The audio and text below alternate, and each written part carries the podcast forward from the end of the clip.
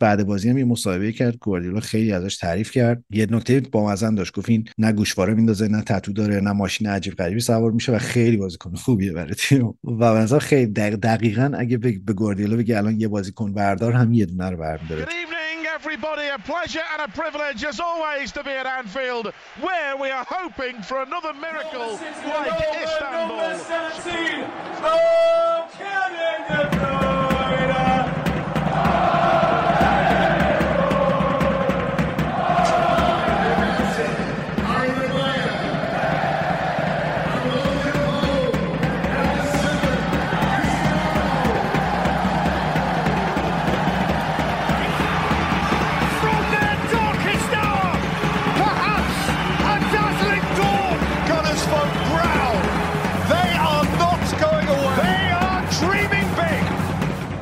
This is more beautiful than what we can say. It's beautiful. That's unique, you know.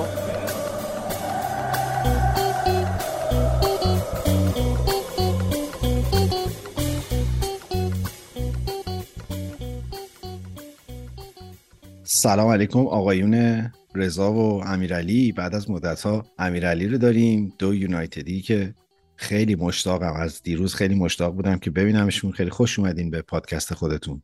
دوستان عزیز می‌خوام با رضا شروع کنم. رضا در کردی یک اصطلاحی هست که نمیگن. یعنی یک هویت مجهولی هست در زبان کردی که مسئول انجام یه سری کاراست. بعد باعث میشه که یه سری جمله ها مجهول گفته بشه. مثلا نمیگن که هوا سرد شده میگن سردش کرده. و به نظر می‌رسه که لندن سردش کرده اینجوری که از حیبت شما مشخصه. درود ایمان درود امیرعلی. خوشحالم که دوتاتون رو می‌بینم. مخصوصا امیرعلی که هفته پیشم نبود و خوشحالم که ما یه روز عقب انداختیم که امیرعلی هم بتونه با همون باشه. بله سردش کرده اینجا. من خودم هم سردیم کرده. یا سردی کردم. اینجوری بگم.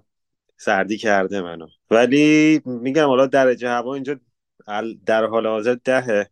ولی اون دفعه هم گفتم اینجا اونها رو مثل ایران ما چیز نمی‌کنیم سونا نمی‌کنن. اینجا معمولا یه درجه تنظیم داره و شما یه پلیوری جامپری تو خونم باید استفاده کنید دیگه. چرا من حرف زدم؟ خوش به حالتون چون که اینجا مدیر ساختمونا هر وقت دوست داشته باشن میرن شوفاژون میبندن هر وقت بخوام باز می‌کنن یه جوری دوست دارن که سیستم رو وابسته به خودشون نگه دارن. به حال. آقای امیرعلی خیلی خوش اومدین به پادکست خودتون بعد از هفته ها غیبت. سلام به ایمان بیزنسمن بزرگی که این توانایی رو داره که در بازگشت از سفرهای کاریش بتونه که پروازش رو با بازی آرسنال تنظیم کنه ولی این کار نمی‌کنه که زیر دستاش احساس غریبی و کوچیکی نکنن. و سلام به رضا به عنوان یک بیزنسمن موفق در لندن توانایی داره که های فول پکیج اجاره کنه. خیلی دلم واسهتون تنگ شده بود. گفتم با یه اشاره به اپیزودی که نبودم یه حال احوالی باهاتون بکنم.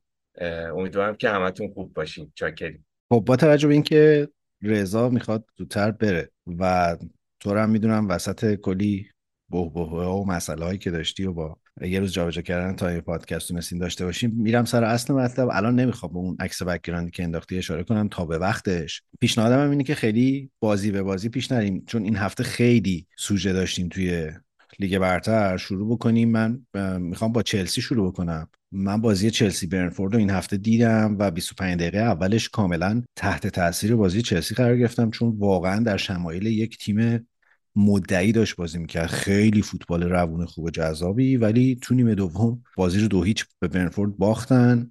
دوباره همه اون حجمه و حرف و حدیثا و اینا راه افتاد درباره چلسی. نمی‌دونم هیچ کدومتون بازی رو دیدین؟ من دیدم گلای برنفورد دیدم. فکر کنم از اون اولش که میگه 20 دقیقه اول فکر کنم 10 دقیقه شدی دوباره خوب بازی می‌کردم گفتم احتمالاً می‌برم. دو هیچی سه یکی. ولی رفتم و برگشتم. برنتفورد گل زد دوره یه دونه دیگه هم داد دویچ باختن. تازه برنتفورد کنم یکی دو تا موقعیت دیگه هم داشت. خیلی بد از دست دادن. چی بگم؟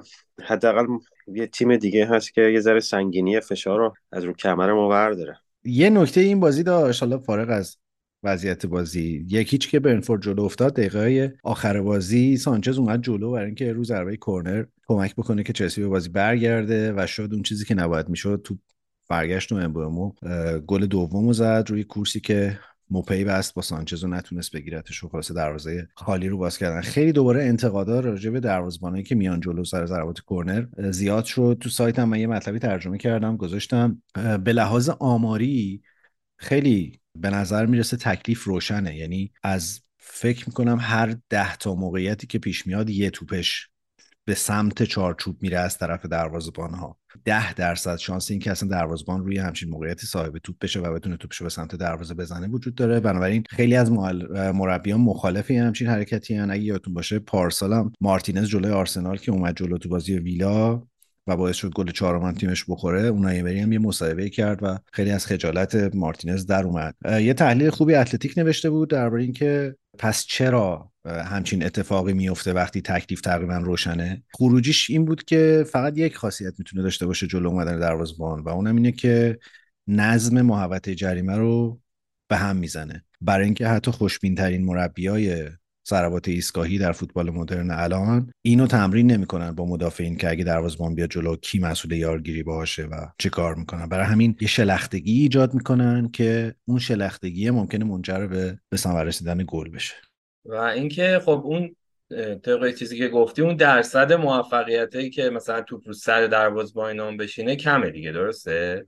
ببین کمه و آخرین مورد شاید واقعا تنها موردی که خیلی به چشم میاد و شاید خیلی انگیزه دروازه‌بان باشه اون گلیه که الیسون بکر تو بازی لیورپول آره. فکر کنم وست بود اومد جلو و زد یه بارم پیتر اشمایکل فکر می‌کنم این کار رو بله. کرده و البته که توی چمپیونز لیگ هم فکر می‌کنم بازی بله. اتلتیکو مادرید و کجا بود دروازه‌بان اون تیم روبروی اتلتیکو مادرید بله اومد جلو و گل زد. البته باز رو کرنر مستقیم نبود رو برگشت کرنر این اتفاق افتاد. ولی شانس اینکه این اتفاق بیفته یعنی اینکه دروازه‌بان چون قدش بلنده میاد اونجا و توپ میشینه رو سرش یه کمی بیشتر افسانه است تا واقعیه. آره درسته.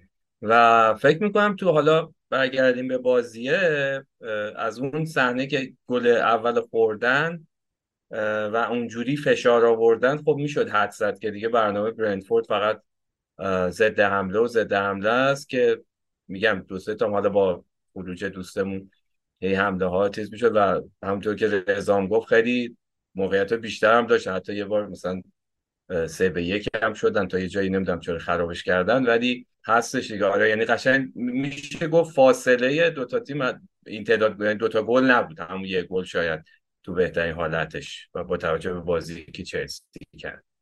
ببین من یه چشتی رو اول بگم گفتی من می‌خوام زود برم. من یه معذرت خواهی بکنم. من یه ذره دیر رسیدم امروز به خاطر اینکه اینجا ساعت ها رو از شنبه شب یک ساعت کشیدن عقب الان اختلافمون شده سه ساعت و نیم و من خوشبختانه زمان دارم ولی هر ما خواستیم بگیم من یه چیزی راجع به دروازه رو میگم. دو تا نکته است که خب دروازه میاد جلو آخه تو چه بازی؟ فینال مثلا Champions League یه فینال یه بازی که شما باید صد درصد یا مساوی کنی یا ببری. برو جلو ریسکش هم بکن. دوتا هم بخوری. دو هیچ به بازی با یکیش خیلی فرقی نداره. ولی توی این بازی که درسته که مهمه تو هر بازی رو می‌خوای ببری ولی چرا واقعا مثلا باید این ریسک رو بکنی که بری جلو؟ من فکر کنم پوچتینو خود خودش حتما گفته که بره. من فکر نمی کنم که این خودش دست می‌گرفته که مثلا حالا بره کورنری هم بزنه. یه بازی مثلا هشتم نهم فصلته خیلی برای من قانع کننده نیست که دروازه‌بانو بفرستی جلو. ببین یه نکته ای که داشت اینه که مثلا از دقیقه 70 75 به بعد خیلی چلسی بی محابا داشت حمله می‌کرد رو دروازه برنفورد. یعنی واقعا بیخیال شده بودن مثلا تییاگو سیلوا مدام تو محوطه جریمه برنفورد بود و دو سه تا ضد حمله قبل از اون گل هم برنفورد زد که نزدیک بود. تبدیل به گل بشه. این یه خورده برای من عجیب بود و از یک سراسیمگی می اومد به نظر می‌رسه که یعنی به نظر می‌رسه که نه واقعا فشار روی چلسی زیاده چون اونا خوب بازی می‌کنن ولی گل نمی‌زنن بعد گل می‌خورن و شرایط براشون پیچیده میشه و اینجوری بازی ها رو میبازن. به خصوص که این بازی تو زمین خودشون هم داشتن بازی می‌کردن. یه اتفاقی به نظرم یعنی یک چیزی داره تغییر می‌کنه. ما خودمونم تو هفته های پیش همش می‌گفتیم چلسی خوبه باید صبر کنیم بخ بدیم بهش و دارن بهتر میشن و خوب بازی می‌کنن و واقعا خوب بازی می‌کنن. حتی از لحن مصاحبه های پوچتینو به نظر می‌رسه که یواش یواش شرایط داره تغییر می‌کنه. فشارها داره بیشتر میشه و یه حس ناامیدی داره به وجود میاد. اگه یادتون باشه پوچتینو تابستون که اومد اولین مصاحبهاش همش اینجوری بود که پارسال فصل بعدی بوده وقتی برای بهانه گرفتن نداریم. تو چلسی باید سریع نتیجه بگیریم. اینجا قرار نیست همه صبر بکنن. ما بازیکنایی داریم که می‌تونن به این شرایط غلبه کنن و این حرفا. هفته های اول مصاحبه از این جنس بود ولی مصاحبه این بازیش رو و هفته های اخیرش رو ببینین می‌بینین که رفته تو زمین یه جورایی بهانه گرفتن. مدام در مورد مسئولیت ها و بدشانسی و جوان بودن تیم و اشتباه های دفاعی و نمی‌تونیم از موقعیت همون استفاده کنیم و اینا صحبت می‌کنه که با اون شمایل بدون بهانه شروع بکنیمه یه خورده در تناقضه. من فکر کنم این قضیه خب تو اکثر تیمایی که وارد بحران میشن مشترکه. یعنی دقیقا همینو مقایسه کن با مصاحبه های تنهایی قبل از شروع فصل و مصاحبه های چند هفته اخیرش. یه چیز فکر کنم مشترکیه بیشترش هم حالا غیر از اون مشکلات فنی و همه چی و ساختاری که هست بعدا بود روحیه ایش هم اضافه میشه دیگه روحی روانیش. و فکر می‌کنم اصلا اینم شاید بتونیم رفتش بدیم به اینکه چلسی میاد تو زمین خودش عقب میفته حالا در ادامه صحبتی که رضا کرد آره خیلی شاید منطقی نباشه برای یه تیمی مثل چلسی که تو لیگ بازی هفتم هشتم یکیچ عقبه دروازه‌بانش اونجوری بیاد جلو مثل یه فینال. مثلا سعی کنه که حالا یا گل بزن یا تاثیر بذاره. ولی فکر می‌کنم تو اون استادیوم وقتی که عقبم بعد از اون حالا عقبه ای که توی این داستان باختاشون و نتایج خیلی نچندان جالبشون داشتن فکر کنم این خیلی. بیشتر حالت روحیه‌ای داشت. اگه فکر کنم پوچتینو هم خودش اینو القا کرده خواسته مثلا یه جورایی نشون بده که آقا ما همه تلاشمون رو کردیم و نشد. شاید بازم به این قضیه بشه ربطش داد و حالا بیایم برسیم به مصاحبه که میگم داره شبیه به چیزی میشه که مثلا اریک تنها توی یونایتد هم انجام من یه چیزی بگم. ایمان خیلی چرا خاموش بازی تیم محبوب لندنی که روز جمعه بود و رد کرد از اون گذشت. من می‌خوام بگم تاتنام دو یک کریستا پالاس برد. داربی لندن بزرگترین داربی لندن رو تاتنام برد و این تیم محبوب لندنی همچنان بدون شکست بود. بازی خوبی هم کرده. نه من به ترتیب دارم پیش نمیرم. راجع به تاتنهام اتفاقا می‌خوام مفصل حرف بزنیم. نکته هم اینه که این هفته چلسی با تاتنهام بازی داره و پوچتینو میره به ورزشگاه تاتنهام. در بازگشتش به اونجا خیلی به نظرم بازی سرنوشت ساز و جدیه برای چلسی به خصوص به خاطر اینکه یه جوری اعاده حیثیت می‌تونه باشه از این وضعیتی که الان چلسی توش گیر افتاده. حالا میگم خیلی همه امیدوارانه درباره چلسی پوچتینو حرف می‌زدن ولی یه نگاهی به جدول که بندازین فصل پیش چلسی بدترین فصل سالهای اخیرش رو گذرون ولی تو همین مقطع هشت امتیاز بیشتر از چلسی این فصل داشت. و اینکه اونا الان تو نیمه پایینی جدولن به نظرم یک کمی دیگه داره نگران کننده میشه به خصوص با فرمی که تیمایی مثل نیوکاسل و مثل استون ویلا و مثل تاتنهام و اینا دارن من فکر می‌کنم که دیگه خیلی بعیده که بتونیم تصور کنیم که چلسی ممکنه فصل رو بین چهار تا تیم تموم بکنه. البته میگم بازی این هفتهشون جلوی تاتنهام خیلی بازیه سرنوشت سازی می‌تونه باشه. حرف خاصی راجع به بازی تاتنهام ندارم به غیر از اینکه بازیشون به نظرم خیلی خوب بود مثل برای هفته قبل خیلی همونجوری خوب بازی کردن. دوبارم که هفته بعد بازی تاتنهام و چلسی هم بازی خوبی باشه. حالا که رفتیم سر تاتنهام بذار اینو بگم. من بازی تاتنهام اتفاقا دیدم و به نظرم به نسبت بازیهایی که هفته های پیش تاتنهام داشت بازی خوبی نکردن. یعنی به خصوص اون طوفان 15 20 دقیقه آخر 15 دقیقه آخر پالاس خیلی شانس این که برگردن به بازی و کامبک بزنن رو داشتن. ولی می‌خوام بگم اتفاقا اینم از اون ویژگیهایی که نشون میده یه تیمی شمایل تیم مدعی پیدا کرده و می‌تونه که بیاد حتی بازی بعدش هم در بیاره. و فکر می‌کنم وقتی بعد از ده هفته شما اینجوری نتیجه گرفتین می‌تونم من می‌تونم بگم که تاتنهام به احتمال خیلی خیلی زیاد جزو چهار تیم پایانی خواهد بود و سال دیگه تو چمپیونز لیگ بازی می‌کنه. چون که هیچ تیمی تا حالا نبوده در تاریخ لیگ برتر که 8 تا برد از 10 تا بازی ابتداییش رو در یک لیگ 20 تیمی داشته باشه و پایین تر از چهارم قرار گرفته باشه. درسته که من خیلی به احتمالات و اینا در فوتبال اعتقادی ندارم ولی این دیگه از اون آمارایی نیست که بشه راحت از کنارش گذشت. ضمن که احتمالا امسال رتبه پنجمم در Champions League سال بعد بازی خواهد کرد. اینم نگاه کنین که اونا 26 امتیاز از 30 امتیاز ممکنه گرفتن و این بیشترین رکورد برای یک مربی در ده بازی اول در تاریخ لیگ برتر. بازی آمار دیگه هم اگه بخوایم بهش نگاه کنیم سون پارسال 10 تا گل کلا تو 36 تا بازی زد ولی امسال توی 10 تا بازیش 8 تا گل زده. همه آمارا داره به نفع اونا پیش میره. اسپرز 22 تا گل تو 10 تا بازی گذشته زده که اگه این نسبت رو بخوایم به کل لیگ تعمیم بدیم میشه یه چیزی نزدیک 83 گل در 38 بازی. یعنی اگه با همین وضعیت پیش برن و تیمی که 83 تا گل بتونه در یک لیگ بزنه حتما سوم به بالا میشه. خب اینا به شرطیه که واقعا فرمشون بتونن حفظ کنن دیگه و اینکه حالا تو بازی های سختترشون باید ببینیم چی کارا می‌کنن. Premier League سال به سال داره غیر قابل پیش بینی تر میشه. حالا درسته آماره آماره خیلی قوی و درستیه. شاید هم بشه حالا تا یه مدتی هم روش حساب کرد. ولی بازم میگم مثلا تیم‌ها یه کارایی می‌کنن یه تغییراتی هی توشون ایجاد میشه. یه نتایجی می‌بینیم که نمیشه بازم فکر کنم دقیق و قطعی روی این قضیه حساب کرد و ضمنا سابقه تاتنهام یادمون نره به این نکته تعیین کننده چهار تا بازی بعدی تاتنهام یعنی من فکر کنم اونا وارد حساس ترین مقطع فصلشون شدن. اونا باید با چلسی تو خونهشون بازی کنن بعد با وولز که خیلی به نظر می‌رسه داره فرم خوبی پیدا می‌کنه تو زمین وولز بعد با ویلا در ورزشگاه تاتنهام و بعد با سیتی خارج از خونه. یعنی هر چهار تا بازی به نظرم بازی های بسیار سختیه و به نظرم اگه اونا ماه دیگه این موقع همچنان در صدر پرمیر لیگ باشن حتی رو قهرمانیشون هم میشه شرط بست. ولی الان یه خورده شرایط داره وارد یک برهه میشه که میشه معیار تیم رو دید. یه مصاحبه باحالی پست چغلو کرد بعد از بازی گفت که رویاها تا وقتی که ماندگاران خیلی فوق وقتی که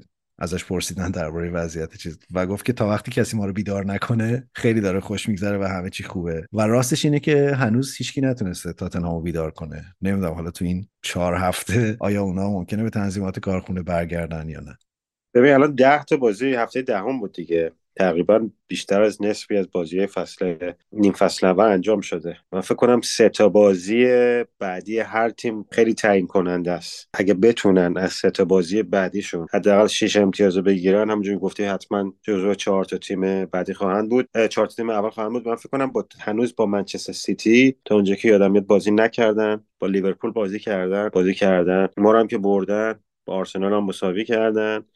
فکر کنم بازی های سختشون با همین چلسی باشه منچستر سیتی و خب اگه از این دوتا اگه سه تا بازی بعدشون حداقل شش امتیاز بگیرم من فکر کنم که جزو چهار تیم اول خواهند بود. ببین با فرمی که تاتنهام بازی می‌کنه من اتفاقا می‌خوام بگم که شاید بازی جلوی چلسی خیلی براش بازی پیچیده و سختی نباشه ولی بازی جلوی وولز و بازی جلوی ویلا اتفاقا بازی های سختی خواهد بود. همونطوری که بازی جلوی پالاس براشون بازی پیچیده ای شد. یعنی تیمایی که بر پایه تیم حریف ترکیبشون رو میچینن و بازی می‌کنن یه فوتبال واکنش گرایی دارن اتفاقا به نظرم دردسرهای بیشتری درست می‌کنن برای تاتنهام.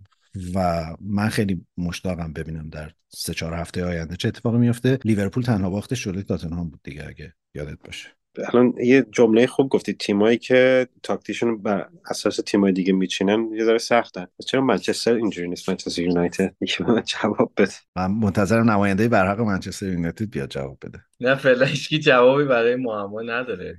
صحبتی نمیشه کرد راجبش خب من بحث بازی یونایتد رو باز نکردم برای اینکه می‌خوام مفصل راجعش حرف بزنیم. این توضیح بدم که ما پلتفرم ضبطمون رو عوض کردیم از روی اسکایپ اومدیم روی زوم و زوم 40 دقیقه یه بار ویدیوشو قطع می‌کنه الان تایمر رو شروع کرده برعکس شمردن من خورده دوچار استرس شدم. ولی به هر می‌خوام یه بحث دیگه رو شروع کنم که خیلی الان تو انگلیس داره راجبش حرف و حدیث اتفاق میفته فولام داره از ماه بعد قیمت بلیتاشو گرون می‌کنه و کلی از این گروه های هواداری فولام کمپین را انداختن شروع کردن اینو به عنوان یه اشتباه بزرگ باشگاه دارن چیز می‌کنن و میگن که این عدد غیر قابل قبوله و باعث میشه که طرفدارای واقعی فولام نتونن برن ورزشگاه. ولی خب به نظر میسه این یه ترندیه یعنی با بلیط های گرونی که می‌دونیم مثلا باشگاه مثل آرسنال و تاتنهام و اینا دارن. حالا فولام هم جزو تیمای لندنیه که قیمت بلیطشو برده بالا. اونا فص ماه دیگه فکر کنم میزبان یونایتدن توی کراون کاتج. بلیتشون برای صندلی های پشت دروازه 67 پونده. برای صندلی های جایگاه ریورساید که جزو جایگاه خوبشونه 160 پوند. 160 پوند خیلی پوله به نظرم برای یه تیمی مثل فولام نه رضا؟ پول خیلی زیاده ولی اینو یادمون نره. فولام یه تیمیه که توی منطقه پولدار نشینه. اکثرا هم طرفداراش طرفدارای پولداری هستن. چون میگم یه منطقه خیلی خوبه و معمولا هم کسایی که مثلا توی منطقه جنوب لندن زندگی می‌کنن آدمای متولی هستن. ولی خب آره حالا مثلا یه دانشجویی که می‌خواد بلند شه مثلا بره فوتبال ببینه برای اون زیاده. ولی این حالا نباید بره اون قسمت Riverside بشینه که 160 پوند پول بده. خیلی آدمای پولدار هستن طرفدار این تیم اصلا میرم اونجا. ولی یه نکته رو بگم که حالا درست قیمت بلیط داری رو اینجا میگی. این تیما تیمای لیگ برتر کلا همه تیما اینجا یه season ticket دارن. season ticket باید بخری و اون season ticket یعنی که شما یه پولی رو به باشگاه میدی و یه کارتی رو به شما میدن. اینجا کارتا سه نوع داره. gold silver هم bronze. طلایی و نقره و bronze ش. شما وقتی اون season ticket طلایی رو بخری به فرض مال منچستر تقریبا یه چیزی نزدیک 1700 800 پونده. اون پول شما میدی. اگه بخوای gold بخری باشگاه به شما اجازه میده که بتونی تیکت هایی که می‌خوای و باسه مسابقه هایی که دوست داری بخری. اون پول رو جدا حساب کن. میری مثلا میگی مثلا من طبقه اول به شما مثلا اولویت میده. چیزی که جایی که می‌خواید بشینی. مثلا شما یه کارت طلایی داری می‌تونی جاهای خوب استادیوم طبقه اول پشت دروازه جاهایی که مثلا دید خوبی داری می‌تونی انتخاب کنی بخری اونام پول قسم... هر قسمتش یه قیمت های مختلفی داره. مثلا می‌تونه مثلا 100 پوندی باشه مثلا 120 پوندی باشه یا شما مثال پول آموزدی مثلا 160 پوندی باشه مثلا اون قسمت های خوبش. و برونز و نقرهش و برونزش هم به شما برونزش به شما اولویت درجه دو رو میده. میگه اول من به کسایی که مثلا کارت طلایی دارن اجازه میدم که تیکت هایی که می‌خوان بخرن چیزی که موند و در درجه دوم میدیم به کسایی که مثلا کارت سیلور دارن. شما می‌تونی هر چی تیکت مونده بود بتونی مثلا بری بخری. شما ممکنه در درجه اول اونایی که کارت های طلایی دارن همه طبقه اول رو بخرن خریده باشن و صندلی خوبی نباشه. شما میری در اولویت دوم قرار میگیری bronze هم خب در اولویت سوم هستی. مثلا یه بازی های مثلا مثل Carling Cup رو نمی‌دونم FA Cup رو در اولویت داری. مثلا Premier League رو می‌تونی بخری اگر مثلا بلیتی مونده باشه و جاهایی که معمولا مثلا طبقه دوم نمی‌دونم دید خوبی نداره این چیزا. بازی های خارج از خانه هم شما به اونایی که gold دارن خب اونا اولویت دارن. چون معمولا خارج از خانه یه محدودیتی داره دیگه. یه سهمیه به باشگاه میدن مثلا 3000 نفر 4000 نفر. باشگاه هم اینا رو میاره واسه اونایی که کارت های طلایی دارن. اول به اونا میده اگه کسی نخواست میره در درجه دوم به silver و در درجه سوم به bronze حالا این سیستم بلیت فروشی خود باشگاهاشه. نه اینکه منی که season ticket ندارم نتونم بلیت بخرم. می‌تونم. مستقیم برم تو خود باشگاه. ولی خب یا از یه سایت هایی هست که بلیت های مثلا من که بلیت دارم season ticket دارم بلیتمو نمی‌خوام استفاده کنم یا من کاسه و کارم اینه میرم این تیکت ها رو میفروشم. اون تیکتی که مثلا اون آقایی که سیلور کارت طلایی داره خرید 80 پوند میاره تو سایت میفروشه. 300 پوند 350 پوند می‌دونی یه همچین به بستگی به بازی و بستگی به صندل اینا داره که مثلا قیمت ها رو هر چقدر که بخوان دیگه مثلا از شما می‌گیرن شما مثلا به عنوان یه توریست چون خیلی از بازی ها نمی‌دونم متوجه میشین یا نه. ببینید که توریست ها هستن مثلا کسایی که مثلا اومدن تو انگلیس مثلا دارن می‌خوان برن یه بازی فوتبالی هم ببینن یه تجربه ای داشته باشن تیم مورد علاقهشون رو ببینن یا اصلا نه می‌خوان برن یه بازی فوتبالی ببینن. برای همین حاضرن که حالا هر چقدر پول این بلیت باشه بدن. پس هم یه سایت هایی هست که می‌تونی شما بری از اشخاص مناطقی که دو گفتم قبلا کلا سرم رفته که مثلا بلیت خریدم درست حسابی نبوده ولی یه سایت دیگه پیدا کردم که همیشه اوکی بوده خدا شکر سیستم خرید و فروش بلیت حالا خیلی هم نمی‌خوام پر حرفی کنم اگه مثلا سوالی هم داشتین بپرسین. ولی یه موضوع دیگه هست که درسته که بلیت گرونه ولی نسبت به درآمد افراد اگر شما ماهی یه دفعه بخوای بری اگر یه حداقل درآمد متوسطی هم داشته باشی خیلی بهت فشار نمیاد. فقط میگم تو یعنی به عنوان مثلا یه توریست بری اونجا و مثلا چیز نداشته باشی این season ticket holder نباشی به جمعه نمی‌تونی از خود باشگاه یعنی شانس خیلی نزدیک به صفره که بتونی از خود باشگاه بخری درسته؟ حتما باید از این سایت ها بگیری. ببین آره خیلی کمه. مثلا اگه بازی مثلا منچستر و منچستر سیتی رو بخوای بری ببینی عملا صفره. از خود باشگاه قبلا فروخته شده یا بازی های Champions League بازی مهم و اینا. عملا صفر صفر می‌تونی بری اون تو اون سایت هایی که مردم بلیتاشون رو میفروشن. از اونا بخری. اونا هم دیگه بستگی داره دیگه به بازی.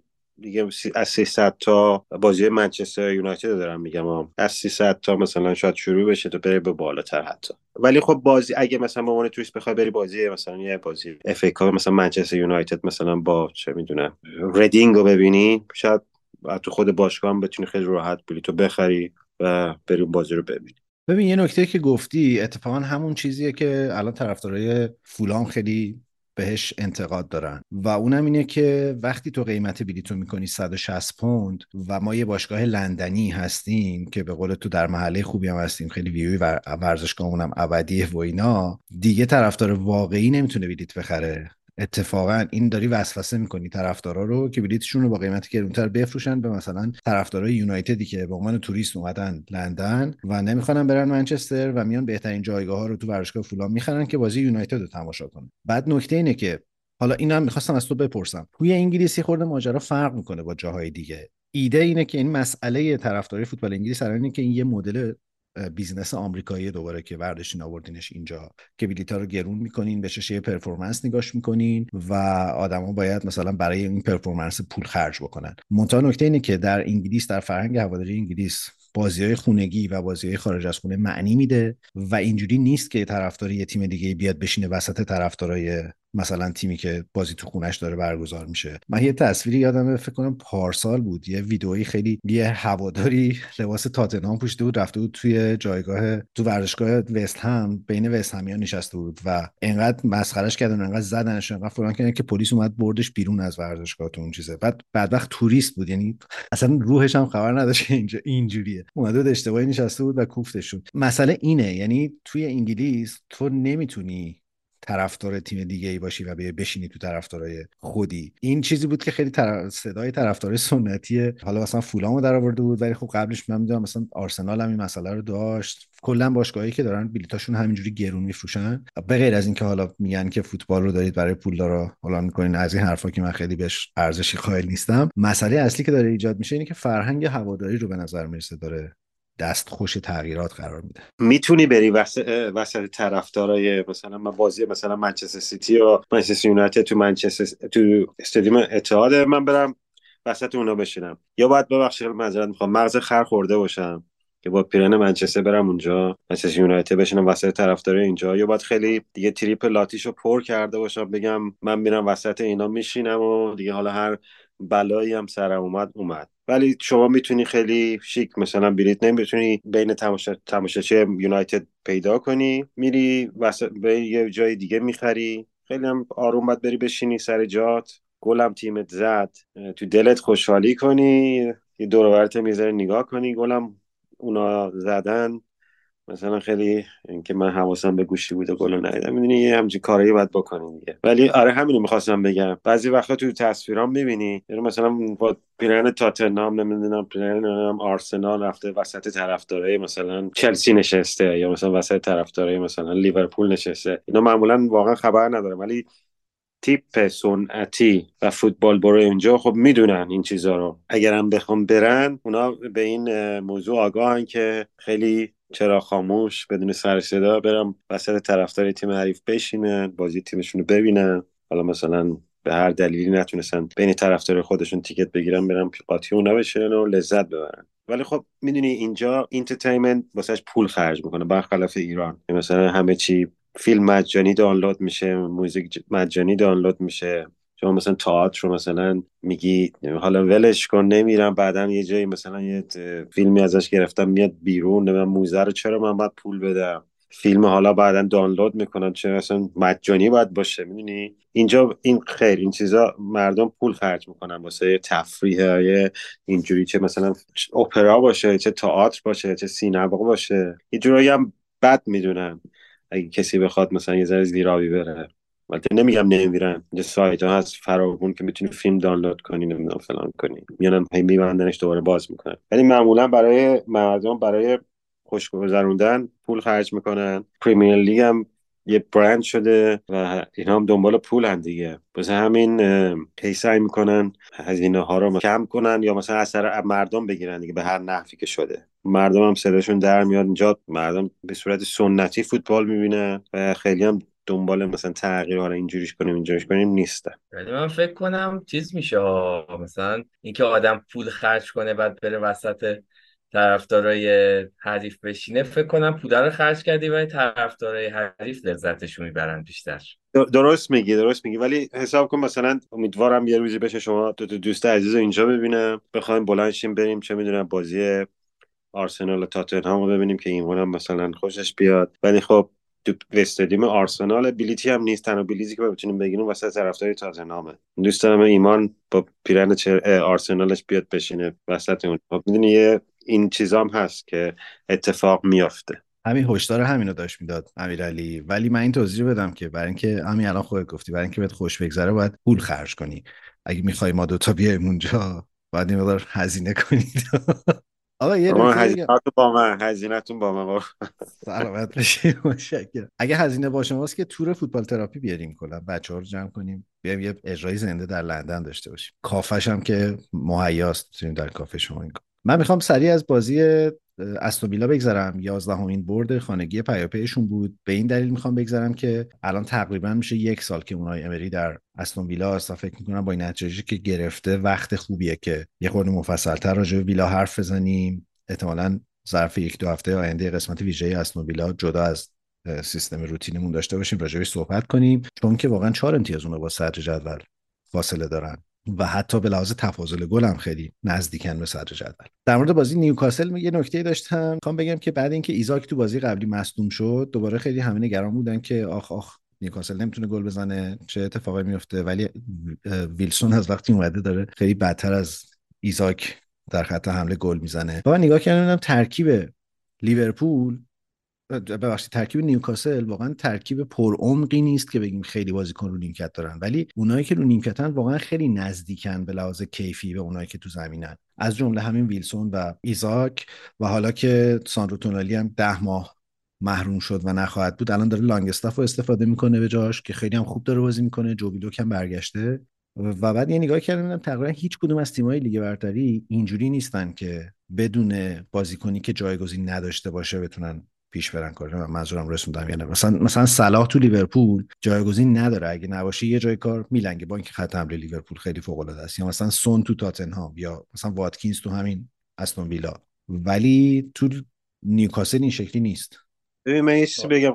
دارم سری نیوکاسل یه آها افسوسی بخورم راجع به حرف که زدی. یه چیزی که خیلی باید عادی باشه. شما دو تا دوست عزیز بتونین تشریف بیارین اینجا. دو هفته بخواین استراحت کنین.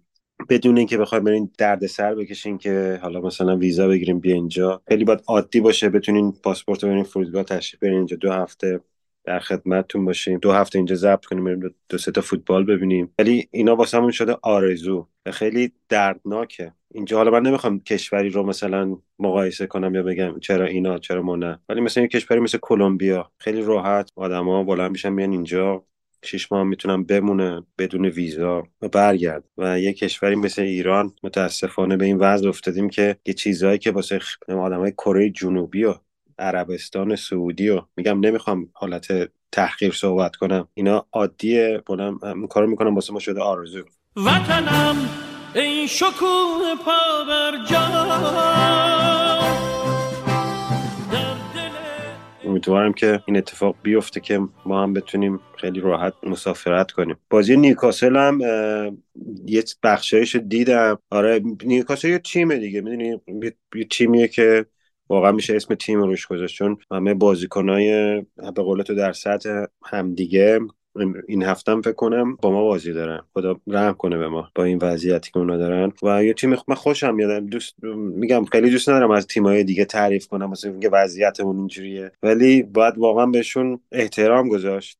یه تیمی که دومین فصل دیگه با مدیریت جدید و مالکای جدید و این داستانا دارن طی می‌کنن اومده اینجوری خوب بازی می‌کنه میره حالا درسته که به دورتموند یکیش باختن و اونم حقشون نبود. ولی سه یک نمی‌دونم PSG رو می‌زنه اونجوری. یا تو جلوی تیمای گردن کلفتم سه هفته بعدم با شما فکر کنم بازی داره با آرسنال. که اونم بازی خیلی خوبی خواهد بود. آره با اینکه دو دو کرد. وولفز هم یه تیم خیلی عجیب غریبیه. می‌دونی؟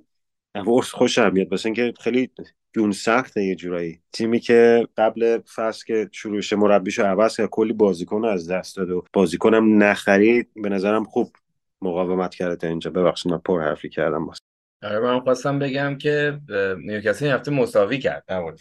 ولی آره دیگه کردیت بزرگ رو باید به فکر کنم مدیریتیشون بدیم که همه انتظار داشتن که او الان عربستانی اومدن و پولو میریزن و هرچی ستاره است اسمای درشت رو می‌خرن ولی واقعا کار نکردن. خیلی حساب شده و درست خریدن حالا یکی از چیزایی که الان فکر کنم نمود داره و ایمانم گفت همین قضیه است که اومدن برنامه‌ریزی کردن که عمق ترکیبم بالا بره. یعنی فقط همینجوری نخریدن.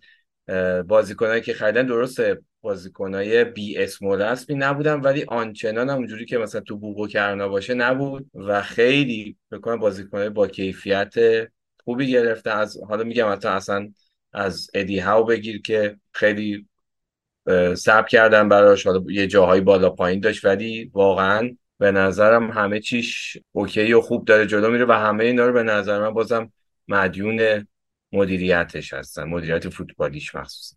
خب گفتی کلمبیا راحت میرن و میان. حالا اینکه با چه اهدافی میرن و میان نمی‌دونم. ولی این هفته یه داستان خیلی عجیب داشتیم. پدر و مادر لوئیس دیاز رو در کلمبیا آدم روباها دزدیدن و باعث شد که لوئیس دیاز نتونه بازی بکنه برای لیورپول. دروازه که لیورپول هم راحت و خوب برد. بعد اینکه دیگو جوتا گل زد پیرن لوئیس دیاز رو گرفتن فرستادنش خونه ظاهرا و خیلی باش همدردی کرده بود باشگاه لیورپول. ولی کلا داستان داستان عجیبی ظاهرا مادرش تونسته از رو موتور فرار کنه داشتن بعد میبردنشون و مادرش رو نجات دادن. ولی از سرنوشت پدرش اطلاعی در دست نیست. خیلی داستان عجیبیه. چون جایی که خانواده دیاز زندگی می‌کنن و لوئیس دیاز ازش اومده یک جایی در تقریبا شمال غرب و شرق رو هیچ وقت درست نفهمیده ولی تقریبا شمال غربی فکر کنم کلمبیا و یک مرز خیلی گسترده با ونزوئلا داره. برای همین یکی از جاهایی که کارتلای مواد مخدر کلمبیا خیلی رفت و آمد زیاد دارن. یه منطقه کوهستانی دشتای خیلی وسیع داره و راه رو زیاد داره.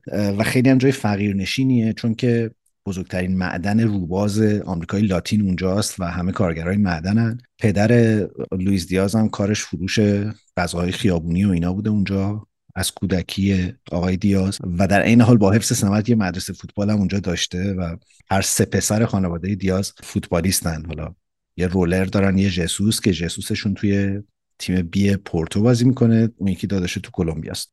ولی تبدیل شده به یک بحران ملی در کلمبیا این ماجرا و رئیس پلیس مثلا کلمبیا رفته بود تو اون شهره که خورده اسمش هم سخته لاگواخیرا یه همچین اسمی داره در شمالی ترین منطقه کلمبیا. رئیس پلیسشون رفته بود اونجا از اونجا زنگ زده بود به خونه لوئیس دیاز و باش صحبت کرد و گفت من خودم اینجا هم عملیاتو داریم رهبری می‌کنیم و از این حرفا. حتی مثلا وزیر کشور کلمبیا مصاحبه کرده بود و یه احتمالی هم دادن که نکنه.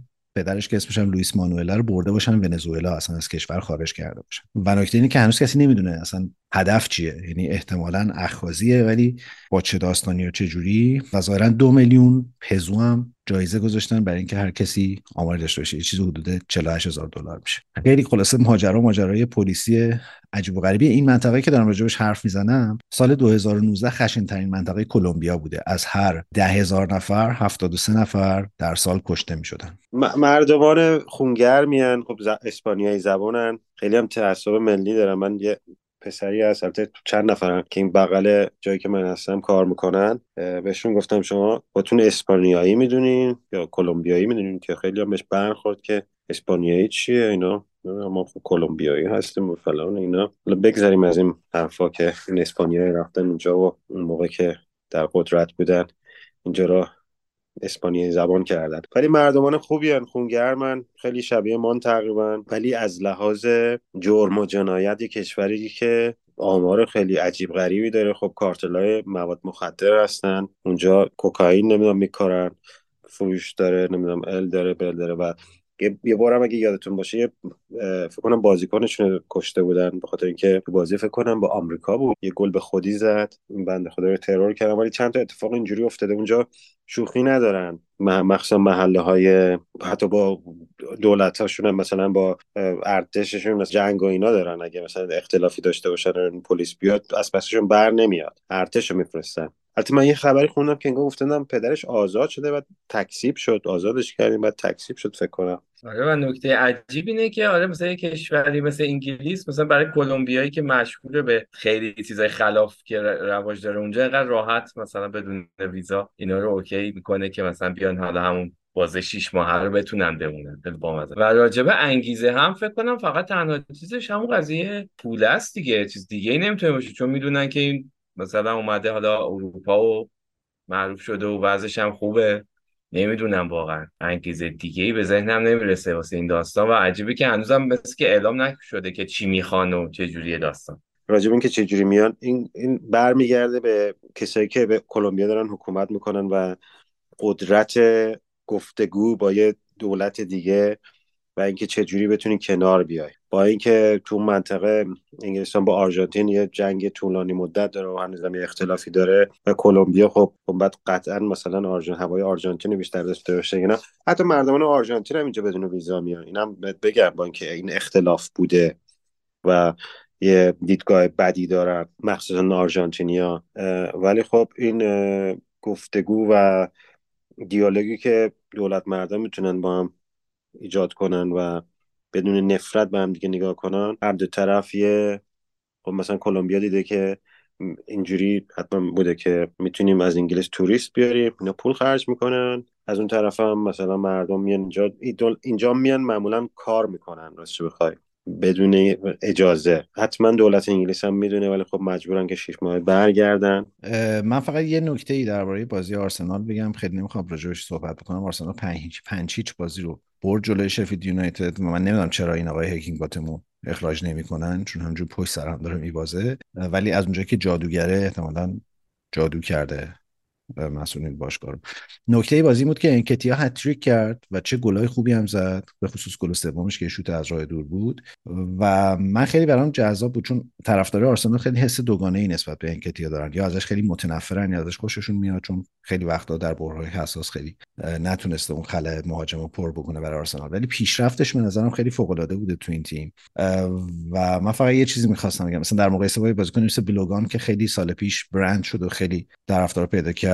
ولی حاضر نشد وایسه توی باشگاه و می‌خواست ثابت بازی بکنه و رفت. ولی انکتیا موند شماره 14 هم بهش دادن و تو مقاطعی از فصل تبدیل شد به بازیکن ثابت. می‌خواستم بگم کلا شکایت کردن و غر زدن هیچ وقت کسی رو به جایی نرسونده و من از این کاراکتر انکتیا خیلی خوشم اومد که بی سر و صدا مثل فوتبالیست حرفه‌ای تمرینش رو کرد و بازیش کرد و دقیقا جایی که لازمه درخشید می‌خواستم. یعنی داشتم فکر می‌کنم واقعا در زندگی واقعی هم هر وقت غر زدیم خیلی کسی به جایی نرسیده.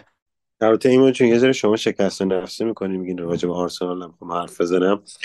من بذارید توضیح بیشتر به آرسنال خیلی خوب بازی خوب, خوب بازی شروع کرده فصل و هنوزم باخت نداده. تیمارم هم تیمایی هم جلو تیمایی هم که باید ببره خیلی محکم برده. یعنی این فصل قبل فکر کنم این مشکل شما داشتین. مثلا جلوی یه تیم مثل اورتون رو نمی‌دونم. این ورانوار ساعتهمپتون یه سوتیایی می‌دادیم ولی خب این فصل من تا اونجا که می‌دونم خیلی قاطع تیم بردین منچستر هم بردین من میگم سه بازی بعد واسهتون خیلی مهمه. مخصوصا بازی مقابل نیوکاسل. نمی‌دونم بازی بعدش چجوریه با کیه. و آره فکر می‌کنم که خوب شروع کردین و گلم می‌زنین.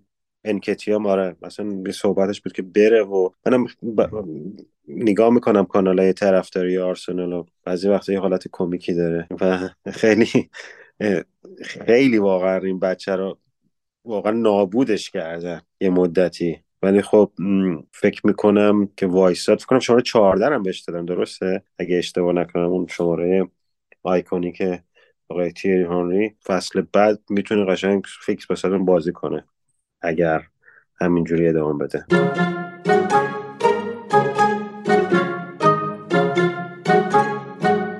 آقا این دوباره تایمر زوم شروع کرد معکوس شمردن. بیاین تا قبل اینکه این بهتره این اپیزود رو به جایی برسونیم. من می‌خوام برم سر بحث بازی یونایتد و سیتی و می‌خوام با یه سوال شروع کنم که آیا گل اولی که هالند زد پنالتی بود یا نبود؟ ایمان جان امیرعلی شما برو. من یه سری صحبت های دیگه دارم حالا راجع به این بازی چون راستش این هفته خیلی درگیری داشت. اصلا کلا بازی این هفته رو نتونستم درست حسابی ببینم. حتی خود شب دربی هم واقعا بازی نتونستم ببینم متاسفانه. حالا باز میگم متاسفانه چون باش دلیل دارم. ولی میگم اون صحنه رو دیدم حالا نمی‌دونم به نظر من کشیدش. حالا اینکه بازم انقدر قوانین پنالتی گرفتن پیچیده و عجیب غریب شده و هر هفتم یه موضوعی پیش میاد راستش زیاد نظر خاصی نداشتم راجبش که چی میشه. بیشتر رو خود حالا بازی از لحاظ حسی بخواستم صحبت کنم. حالا بعد از صحبت شما راجع به چیزای فنیش و اینا میگم. ولی حالا باز رضا تو هم بگو که راجع به پنالتی چی فکر کردی؟ ما بازی رو باختیم. مثلا دنبال بهونه اینام نیستم. ولی خدایی این پنالتی نظر آخه این چه پنالتی بود؟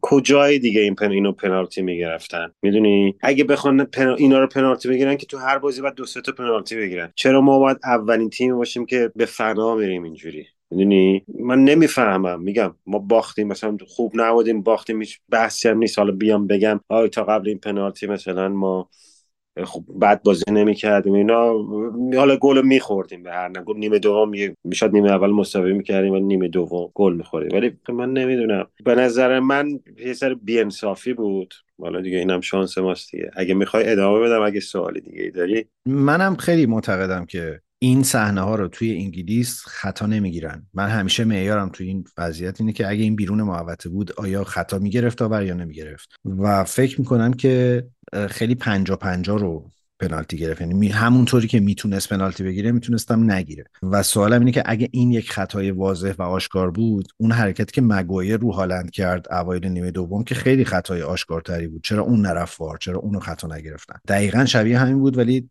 عملا کمرش رو گرفت و انداختش چیزو ضمن اینکه این درگیری تو محوطه جریمه خیلی به نظرم طبیعیه و اتفاق میافتاد. به قول تو به نظرم همه اون وقت ضربه‌های کورنر می‌تونه پتانسیل پنالتی زدن داشته باشه چون بازیکن‌ها همینجوری دارن همدیگر می‌کشن و می‌گیرن و درگیری اینجوری داره. من فکر می‌کنم که البته که در کنار اینکه به نظرم هویلوند یه مقداری ساده لوحانه اونجا درگیر شد با رودری بود اگه اشتباه نکنم. چون رودری کلا بازیکنیه که خورده شیشه داره و این صحنه ها رو می‌تونه در بیاره. یه کمی سادگی کرد به نظرم ولی من فکر کنم که پنالتی نبود و اتفاقا معتقدم که این پنالتی روند بازی رو عوض کرد علیه یونایتد. یعنی یونایتد بعد دفاع نمی‌کرد تا قبل از این ماجرا. ضمن که سیتی هم نیمه اول همچین تیم فوق العاده ای نبود و خب این یه خورده گره بازی رو براشون باز کرد. ولی حالا اگه بخوایم بگذریم از این ماجرا من می‌خوام بحث درباره یونایتد رو از مصاحبه رویکین بعد بازی شروع کنم که خیلی به جد می‌گفت اولین اقدام موثر در یونایتد باید این باشه که بازوبند از برونو بگیرن چون برونو کاپیتان خوبی نیست و اینجور وقتا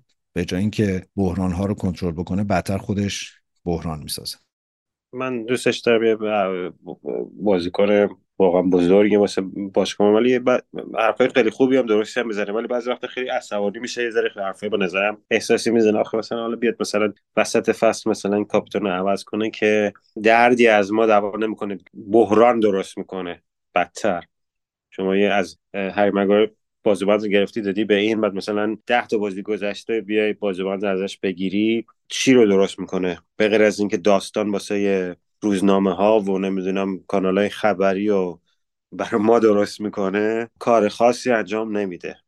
ولی یه چیزی راجع می‌خوام منچستر بگم متاسفانه تو این روزهای بعد که حالا من واقعا خوب به شخص خوب نیست فوتبال همیشه واسه من یه تراپی خیلی خوب بود. فوتبالم واقعا شده بلای جونم این تیم منچستر یونایتد. ما تیممون شده قبرستون بازیکنهای بزرگ و خوب و مربیا یعنی نمی‌دونم این تیم چه مثل مرداب شده که بازیکنهای بزرگ و خوب و که تو باشگاه های قبلیشون خیلی خوب بازی می‌کردن و نمی‌دونم موفق بودن. میاریم تو تیم خودمون و اینا رو تبدیل می‌کنیم اصلا نابودشون می‌کنیم بعضی وقتا. و تبدیلشون می‌کنیم به بازیکن خیلی بد. حالا بخوام راجع بازی صحبت کنم. ما توپ راحت از دست میدیم. خیلی توپو به سختی ریکاور می‌کنیم. وقتی توپو از دست میدیم به سختی میگیریمش ولی به همون اندازم خیلی راحت از دستش میدیم. تو موقعیت هایی که تیم و تحت فشار قرار میدیم یا تو نمی‌تونیم نمی‌دونم به نظرم نمی‌تونیم اونجوری که باید تیما رو تیمای بزرگ و مخصوصا تیم مثلا سیتی یا مثلا آرسنال اون فشار و اون پرس رو بهشون بیاریم. که بتونیم توپو خیلی رو سریعتر ازشون بگیریم و مثلا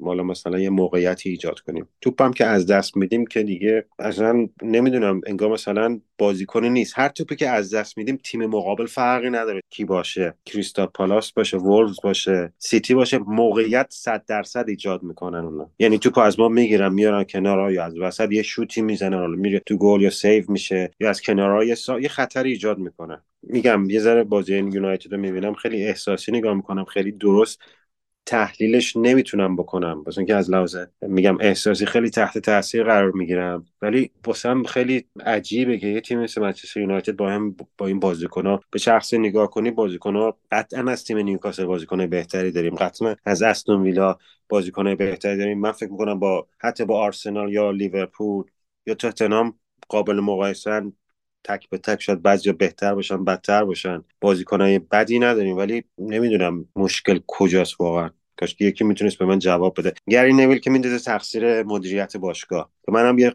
تا یه حدی قبول دارم اینو. 50 درصد اونه 50 درصد بقیه فکر می‌کنم به مربی و بازیکن‌ها برمیگرده. ببین من یه حسی داشتم اواخر بازی. بعد به خصوص بعد اینکه آنتونی اومد تو زمین خیلی حس این بچه سرتقایی که مثلا تو پلی استیشن عقب میفتن میبازن بعد دست رو پرت می‌کنن یه دعوایی راه میندازن یا مثلا چیزی. یعنی آنتونی که اولا حالا کلا برای من سواله که چرا دقیقه مثلا 86 7 تا آوردش تو زمین؟ و بعد فقط داشت می‌زد اونجا جرمی دکو رو داشت می‌زد و خیلی مستعد این بود که یه دعوایی رو بندازه شهری بشه اینا. و اون نکته که راجع برونو گفتم اینه که تو این صحنه ها اونم عملا کارکردش دقایق آخر همین بود. یعنی فقط داشت می‌زد بازیکنای سیتی رو. و یه چیزی که برای من خیلی توی این تیم عجیب بود یعنی توی یونایتد خیلی عجیب بود به خصوص بعد از گل دوم اینه که چرا هیچ تلاشی نمی‌کنن. چرا هیچ انگیزه ای به نظر نمیاد تیم داشته باشه برای اینکه حداقل فاصله رو کم کنه. و خیلی حس این که مثل این کارتونای تاموجری و اینا که سیتی اون گربه هست و با یه موش نیمه جونی هی داره بازی بازی می‌کنه. اما دیدی آخراش مثلا قیچی می‌زدن. یه حرکات مثلا چیزی انجام میدن. خیلی حس بدی داشت و من فکر می‌کنم که این اون چیزیه که طرفدار یونایتد رو عصبانی کرده که سیتی سختترین کاری که تو این بازی کردیم بود که فقط ساقه پای بازیکناشون نجات بده. آره دیگه کاملا هم اون قیچیه که گفتی حالا من تو خلاصه بازی دیدم و خیلی یکی از چیزایی بود که خیلی خوشحال شدم که اون قیچیه گل نشد چون یکی از خاطرهای خوب ما از همین دربی اون قیچی برگردونه رونیه که به اینا زدیم و اونم اگه دیگه از بین می‌رفت مثل همه رکوردهایی که تا حالا از دست دادیم خب خیلی درد داد به این دلخوشی ها راضی هستیم. ولی من فقط یه چیز حسیمو میگم نسبت به این بازی که انجام شد.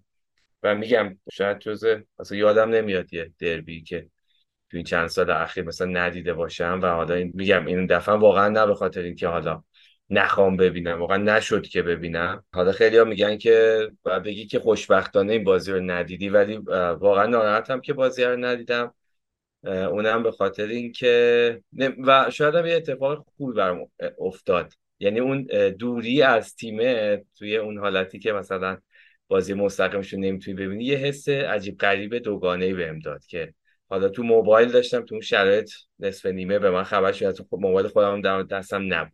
آدم می آوردن به می‌گفتن که آقا اینجوری شد پنالتی شد این حرفا. ولی یه جورایی انگار یه تیم یا یه جا... چیزی که خیلی دوستش داری ولی در این حال آزار بده بکنم فاصله ازش یه مدتی بگیری حتی فاصله کوتاه. اون حسه رو شاید برمیگرده و به طرز عجیب غریبی این حسه برام برگشت و به جای اینکه همش حالت هرس خوردن باشم از نتیجه یه حالت نمی‌دونم دلسوزی بود که انگار همزاد پنداری هم باشون می‌کردم. گفتم شاید اصلا اینجوری بهتر باشه. یعنی مدت ها من شروع کردم هی ناله و نفرین و بد و بیراه تو دلم و به زبونم آوردم راجع به تیمه. ولی بعدش با این فاصله که اتفاق افتاد خب فکر کردم آقا بالاخره این همه سال طرفدار این تیم هستیم و روزای خیلی خیلی خوبش هم دیدیم. حالا این کلاف سردرگمی که ایجاد شده بالاخره این هم یه روزی باید باز بشه دیگه و میشه. شاید بعد از این داستانه که اتفاق میفته خیلی شیرین تر باشه. یا حداقل اگه کوچولو کوچولو این گره هم باز بشه همون مقطعی هم باشه. شاید برای من هوادار منچستر یونایتد که خیلی روزای خوبش دیدم. یه خورده آرامش بخش باشه. چون همونجور که رضا گفت دیگه فوتباله جز معدود چیزایی که تو این حال روز واسمون مونده و تیم هم همینه. و حالا درست تیم حالش خوب نیست ولی شاید یه خورده دنبال این باشیم که یه سری اتفاقای کوچولویی که توش بیفته یه روزنه هایی بهمون نشون بده. اگه البته روزنه ایجاد بشه. واسه من یه خورده این حس رو داشت و باعث شد یه خورده خیلی هرس زیاد نخورم سرش. از این به بعد هم همینجوری باشه. یه سری اتفاقای کوچولو مثلا اینکه آقا اونانا تو این چند تا بازی اخیر خیلی بهتر شده. مثلا خیلی سیوای اساسی توی همین بازی داشته که می‌تونست مثلا اون نتیجه که می‌تونست فاجعه بارتر باشه رو بهترش کرد. یه چیزایی مثل این. میگم دیگه ترجیح میدم راجع مشکلاتش زیاد دیگه هرس نخورم. خیلی کمتر هرس بخورم ببینیم چی میشه. این چیزهایی که تو گفتی رو بهش میگن مکانیزم بقا. آره دیگه واقعا. آره. چاره دیگه هم نیست. ولی بذار لاغر کمتر خودمون ارث بدیم دیگه. دقیقا به این فکر کردم. نه اینکه بخوام بی تفاوت باشم به نسبت به تیم اتفاقا یه جورایی شاید بیشتر دوستش دارم با حالت دلسوزی بوده ببین شاید دارم اقراق می‌کنم ولی اون چیزی که من توی نیمه دوم بازی سیتی یونایتد دیدم اسمشو می‌ذارم بیانگیزگی. فکر می‌کنم یه جورایی سر شدن بازیکنهای یونایتد نسبت به اون پروژه پیشرفت شاید تنهاخ و می‌خوام بگم گل سومی که سیتی زد مستاق بارز این بیانگیزگیه بود. به خاطر اینکه اگه نگاه کنی کریستیان اریکسن خیلی راحت وای میسه که رودری از کنارش رد شه. بعد جانی ایوانز که همینجوری وای میسته و هالند. بعد شما فکر کن که هالند که اون گل دوم اونجوری به شما زده توی اون موقعیت تو محوطه هیچکی نگرفتتش و اصلا کسی برنامه براش نداره و توپو می‌گیره و میده به فودن و توپ گل میشه. و می‌خوام بگم که اون موقعی که تنهاخ اومد صحبت این بود که فوتبال مالکانه در یونایتد قراره مثل آژاکس پیش بره و یه دوره هم به نظرم خوب این کارو کرد. توی مقطعی که تقریبا 25 تا بازی فکر کنم فصل پیش بردن. همه تیمای گندر هم تقریبا بردن. فصل پیش هم آرسنال بردن هم لیورپول بردن. بارسا رو بردن توی اون مسابقه. ولی الان فکر می‌کنم همین بیانگیزگی همین ترسه همین چیزه تبدیل باعث شده که فوتبال تنها هم تبدیل شه به فوتبال واکنشگرا نسبت به بازی های حریف. حالا به شوخی شما گفتین اون اوایل پادکست و فکر می‌کنم بزرگترین مسئله اینه که تن هاخ داره به هر دری می‌زنه که جلوی Big Six نبازه در این فصل. و خب این واقعا راه رفتن خودش هم به نظر می‌رسه که از یاد برده و من می‌خوام با یک سوال از شما دو طرفدار یونایتدی بحث حالا یونایتد رو ببندیم بریم سراغ سیتی. میسون ماونت رو برای چی انقدر اصرار کرد تابستون بخره؟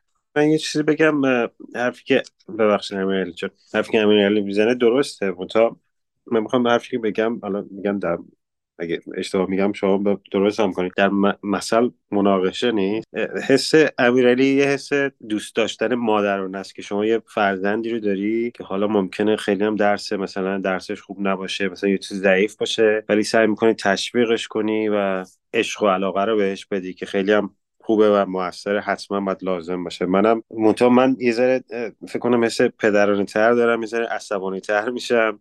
بعضی وقتا واقعا اعصابمو خورد می‌کنن. واسه اینکه ما ما که اون اول گفتم ما میریم جلوی جلوی مثلا تیمی مثل منچستر سیتی سیستم خودمون رو نداریم روش خودمون رو نداریم. بر اساس بازی که منچستر سیتی می‌کنه ما میایم بازی دفاعی می‌کنیم و می‌خوایم روی ضد حمله ها بهشون گل بزنیم. یا مثلا با آرسنال همین. ما نمیایم خیلی قدرتمند ظاهر شیم نمی‌دونم بریم جلو. نمی‌دونم اون روش خودمون رو داشته باشیم. تاکتیک تیممون رو به آرسنال یا مثلا سیتی یا به تیمای دیگه دیکته کنیم. این کارو نمی‌کنیم. حالا برگردم به سوالی که امام از کرد. میسو هم والا من فکر نمی کنم خرید بدی بوده. هنوز فصل اولش شاید یه ذره از مصدومیت اومده. نمی‌دونم به بازی خیلی دوباره مصدوم شد دوباره برگشت. یه ذره هنوز باید بهش فرصت داد. من خیلی عصبانی نیستم ازش. ولی آره آره نمی‌دونم. من فکر کنم شاید از این به بعد بهش بیشتر بازی بده.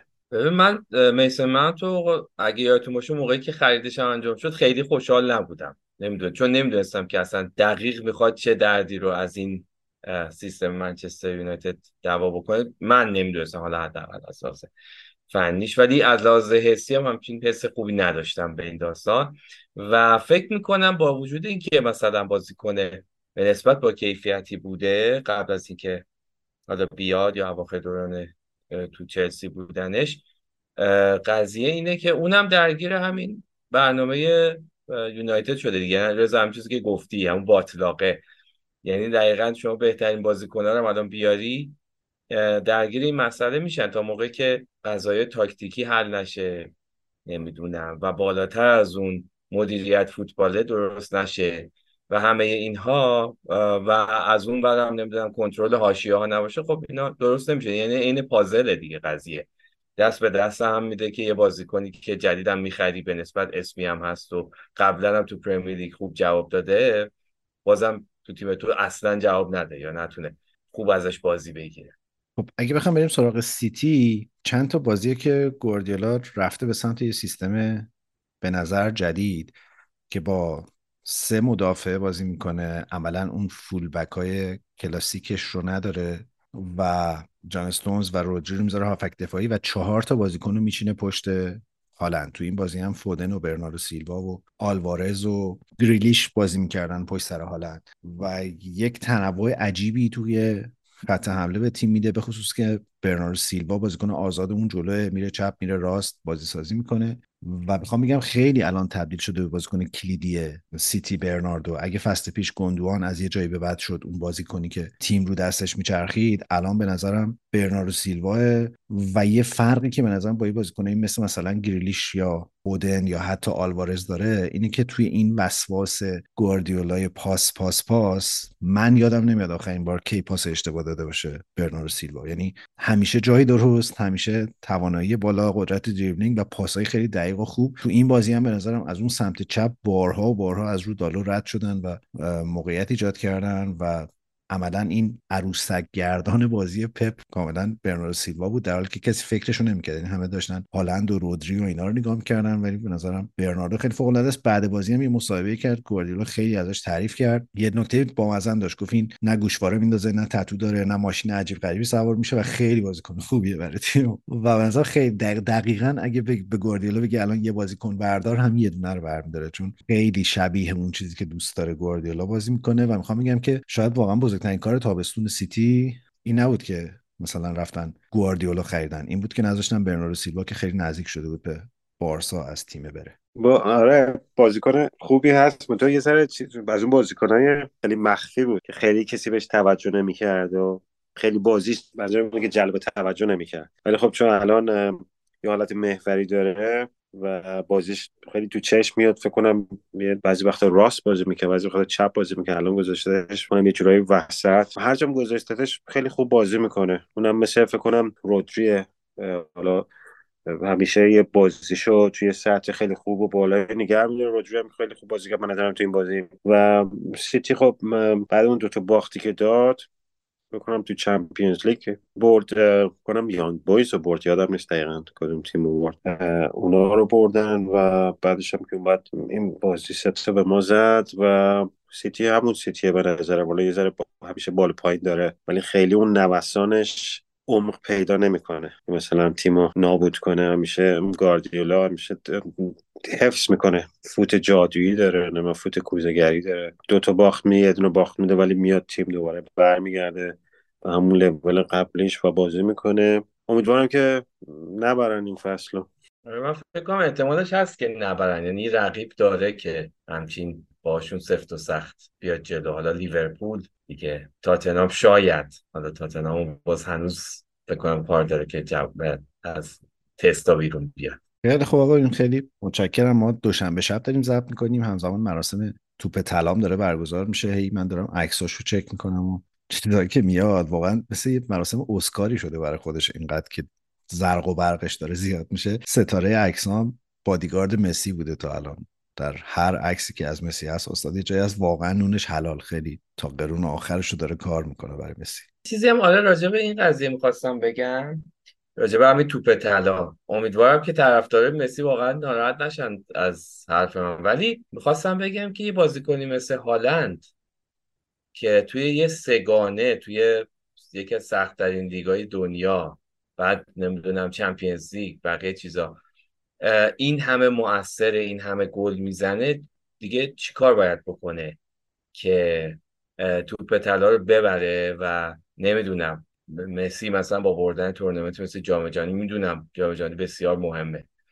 ولی واقعا چیکار باید می‌کرد هالند که نبره توپ طلا رو؟ یه خورده به نظرم دیگه همچین لوسش کردن قضیه رو. حالا امیرعلی تو اینو گفتی من می‌خوام بگم چرا مثلا همیشه باید مهاجما ببرن؟ چرا حالا وندا که دفعه برد یا مثلا فکر کنم یکی دو دفعه مدافع برده. ولی البته می‌دونم که دروازه‌بانا مال چیز جایزه مخصوص خودشون دارن ولی چرا مثلا دروازه‌بان نتونه ببره؟ یا چه می‌دونم یه هافبک.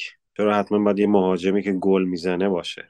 بازیکن‌ها تو پستای دیگه همیشه خیلی موثر می‌تونن باشن. و بازیشون متاسفانه به چشم نمیاد. اونی که همیشه گل می‌زنه تو چشه و اونی که گل می‌سازه یا بازی سازی می‌کنه و یا دفاع خوب می‌کنه یا گلر خوبیه هیچ وقت به نظرم حقشو نمی‌گیره. منم این مراسم به نظرم نمی‌دونم بس من یه ذره لوسه. برای اینکه هیچ وقت حق به حقدار نمی‌رسه به نظرم. و یه ذره همون به قول ایوان حالت اسکاری شده و حالا بیان کارهای اینجوری بکنن. آره دیگه بالاخره این بود تبلیغاتیشو در نظر بگیرید دیگه. احتمالا آخرین سالیه که میشه به مسی جایزه داد. هالند حالا حالا ها وقت داره با هم همینطور. بنابراین منطق تبلیغاتی ماجرا میگه که جایزه رو بده به مسی امسالم و تقریبا معلومه که مسی می‌بره جایزه رو. حالا به حال این پایان بندی این قسمت رو می‌خوام تلفیق بکنم با یه تبریک ویژه به امیرعلی به خاطر اینکه حالا هفته پیش ما نداشتیمش درگیر مراسماتی بود که خیلی مهم بود در فضای خانوادگی به جمع مردان باجناقدار پیوسته امیرعلی. و من خیلی دنبال آهنگ مناسب گشتم که تقدیم کنم به باجناق شما و شما و خوشبختانه پیدا کردم. الان از شوید نمیگم تا وقتی که پادکست رو گوش بدی بشنوی چون خودم واقعا خیلی ذوق کردم که چقدر انتخاب خوب و مناسبی می‌تونه باشه. به حال به تو و به خصوص به باجناقت خیلی تبریک میگم. البته عرض به خدمت شما که من باجناق داشتم. قبل از ایشون هم ایشون باجناق دوم بنده هستن و به همین صورت بر بله. اینجوری هست. خیلی ممنونم از تبریک شما. تشکر. یعنی منم به تبریک میگم. اینو میگن شلوار دو تا شده آره؟ وقتی فکر کنم اینجوری می‌گفتن قبلا کسی که می‌رفت ازدواج مجدد میگه من فقط تبریک بهتون میگم به شما و با جناب محترمتون. امیدوارم که همیشه به خوشی و سلامتی. مرسی مرسی ازتون. من حالا فهمیدم که دلیل سوال ایمان چی بود قبل از اینکه ضبط کنیم. که آقا با جناق شما این پادکست رو گوش میده یا نه؟ متشکرم. جواب سوالم در انتهای پادکست گرفتم. خیلی ممنونم از تبریکات بی منظور شما. متشکرم. والا خدا که هنوز آهنگر نشیده. به حال ممنونم از علی. مرسی رضا که اومدی. مرسی از همه شما که فوتبال تراپی رو شنیدین. خوشحال میشیم که سایتمون رو دنبال بکنید footballtherapy.ir ما رو در شبکه اجتماعی تلگرام توییتر و اینستاگرام هم می‌تونید دنبال بکنین. و اگر فوتبال تراپی رو دوست دارین طبق همیشه می‌خوام خواهش کنم که اونو به بقیه هم معرفی بکنیم تا هفته دیگه با همگی خدافظی ای شاخه پرگل قشنگم. چرا تو رو می‌بینم؟ سرخ میشه رنگم. رنگ سرخ آخه کار میده دستم. مردم می‌بینن عاشق هستم. چه عاشق ترم من هستم. چقدر پیشترم من هستم. چه عاشق ترم من هستم. چقدر پیشترم من هستم. جناق نشکنی که باز می‌برم من هستم. جناق نشکنی که باز می‌برم من هستم. حرفای پوچه این اونو بل کن بیا ما رو بچسب دیگر اونو بل کن حرفای پوچه این اونو بل کن بیا ما رو بچسب دیگر اونو بل کن بیا عشق و بریزیم تو ترازو خودت بکش ببین بازو به بازو چه عاشقتر من هستم چقدر بیشتر من هستم چه عاشقتر من هستم چقدر پیشتر من است جناق نشکن که باز می‌برم من است تو. جناق نشکن که باز می‌برم من است تو.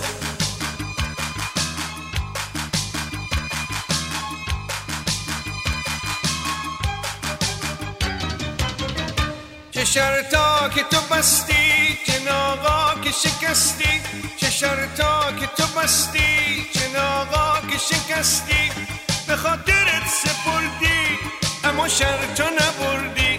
شرط بسته بودم و خودم که با تو شرط نبندم. می‌دونم که بازم میبازی. آخه از این میخندم. آخه از این میخندم. چه عاشقترم من هستم. چقدر پیشترم من هستم. چه عاشقترم من هستم. چقدر پیشترم من هستم. جناب نشکن که باز می‌برم من هستم. جناق نشکن که باز می‌برم من از تو چه عاشقترم من از تو چقدر پیشترم من از تو چه عاشقترم من از تو چقدر پیشترم من تو جناق نشکن که باز می‌برم من تو جناق نشکن که باز می‌برم من از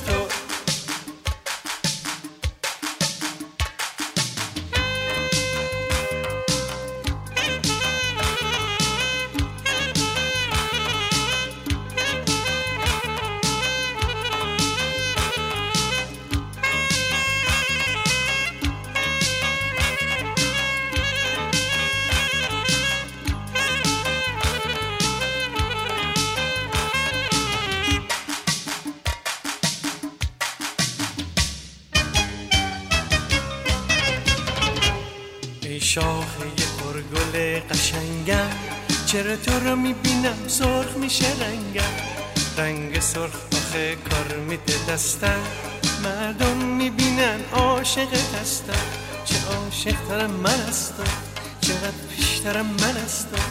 چه عاشقترم من هستم. چقدر بیشترم من هستم. جناق نشکنی که باز می‌برم من هستم. جناق نشکنی که باز می‌برم من هستم.